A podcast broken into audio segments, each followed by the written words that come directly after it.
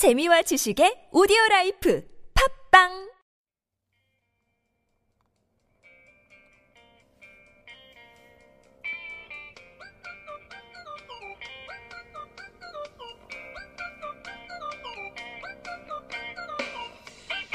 방자한 이야기 팟캐스트 여섯 번째가 아니고 다섯 번째 에피소드 시작하겠습니다.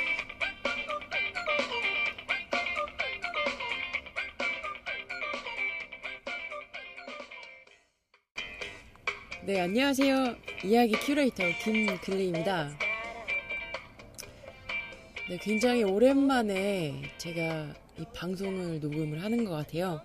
사실 그동안 방송을 못했던 건, 어, 지난 방송을 들어보니까 좀 형편이 없지 않았나라는 생각이 들었어요.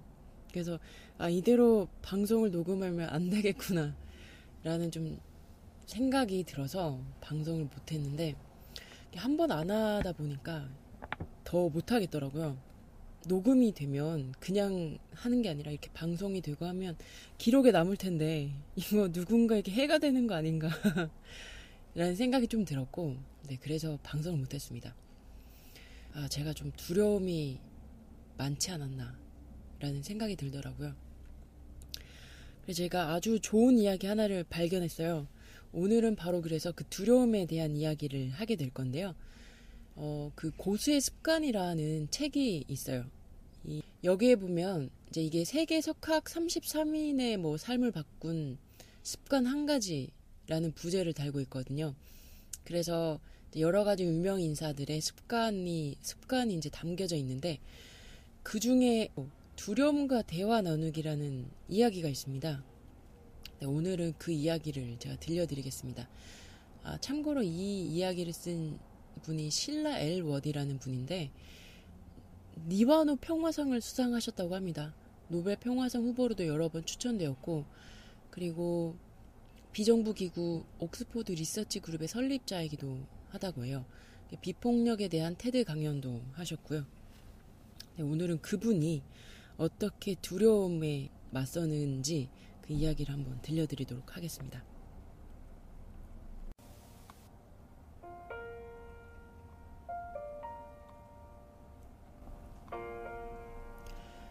여러분도 이런 경험이 있을 것이다.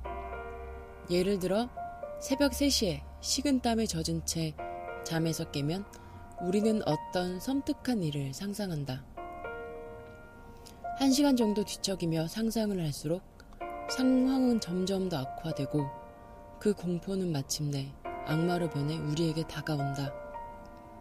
우리는 겁에 질려 베개를 바싹 껴안는다. 이렇게 잠을 제대로 이루지 못한 밤을 나도 숱하게 겪었다. 요즘 나는 그 시간에 잠에서 깨면 그냥 벌떡 일어나 차 한 잔을 끓이고 곧바로 두려움을 해결하는 게 최선이라는 것을 알고 있다. 나는 두려움을 마주보고 앉는다. 나는 엄마. 두려움은 겁에 질린 아이가 된다.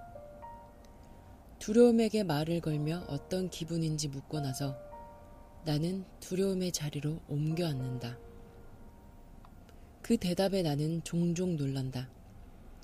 마음속 깊은 곳에서 우러나온 대답에서 내가 알지 못했던 것이 드러난다. 그럼 나는 다시 엄마 자리로 가서 필요한 게 무엇인지 묻는다. 경청할 준비가 되어 있으면 두려움은 필요한 것을 말한다. 필요한 게 무엇인지 알게 되면 우리는 함께 무엇을 해야 할지 상의한다. 재확인하기, 현재 상태 점검하기, 행동 계획 등이다. 그러면 나는 이렇게 말한다. 이제 계획까지 세웠으니 다시 잠을 자도록 하자. 아침에 일어나서 우리가 계획한 대로 행동에 옮기면 될 거야. 그리고 침대로 돌아간다.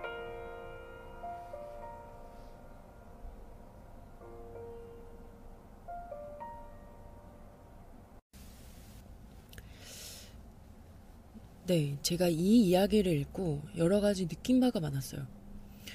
뭐냐면, 사실 두려움이 나를 내 온몸을 마비시킬 때는 그게 두려움이라는 것조차 자각하기가 어렵습니다. 제가 지난 일주일 동안 그런 상태였던 것 같아요. 여러 가지 부담감과 걱정, 뭐 불안 이런 것들이 휩싸여서 휩싸여서 제가 잘 못하고 있을 때 아, 내가 지금 두렵구나라는 생각조차 못했던 것 같아요. 근데 이게 두려움이라는 걸 알게 되면 사실은 이걸 마주하기보다는 도망가는 편이 훨씬 더 쉬워요. 네. 뭐, 예를 들어서 책을 보거나, 영화를 보거나, 친구를 만나거나, 이런 것들도 사실은 모두 두려움에서 도망가는 행위거든요. 내가 좋아하는 빵을 끝없이 먹는다거나. 그래서 저도 그런 식으로 행동을 많이 했는데, 음, 이 이야기를 읽고 나서 제가 두려움에게 말을 걸어봅니다. 그래서 두려움과 대화를 나눠봤어요. 그 자체가 두렵긴 했는데, 오히려 이야기를 나누면서, 아, 내가 두려움에 휩싸여 있었구나. 내가 그래서 아무것도 하지 못했었구나. 라는 거 알게 되고, 그리고 그 두려움이란 존재와 얘기를 나누는 정도까지 되니까, 뭐, 그, 뭐랄까, 가위에서 눌리, 눌렸을 때, 손가락 하나 까닥하면 가위에서 풀린다고 하잖아요. 약간 그런 느낌이 들었어요. 마비에서 조금씩 다시 온몸이 풀려나는 느낌이 들었습니다. 그래서 어, 혹시 저처럼 이렇게 두려움에 사로잡혀서 한 걸음도 못 나가는 분들이 계실 때 그런 순간들이 가끔씩 오잖아요. 그럴 때 이렇게 한번 해보면 좋을 것 같다는 생각이 들어서 오늘 이야기를 소개해드렸습니다. 네, 오늘은 다섯 번째 에피소드 두려움에 발목 잡혀 한 걸음도 못 나갈 때였습니다. 네, 이상 방자한 이야기였습니다.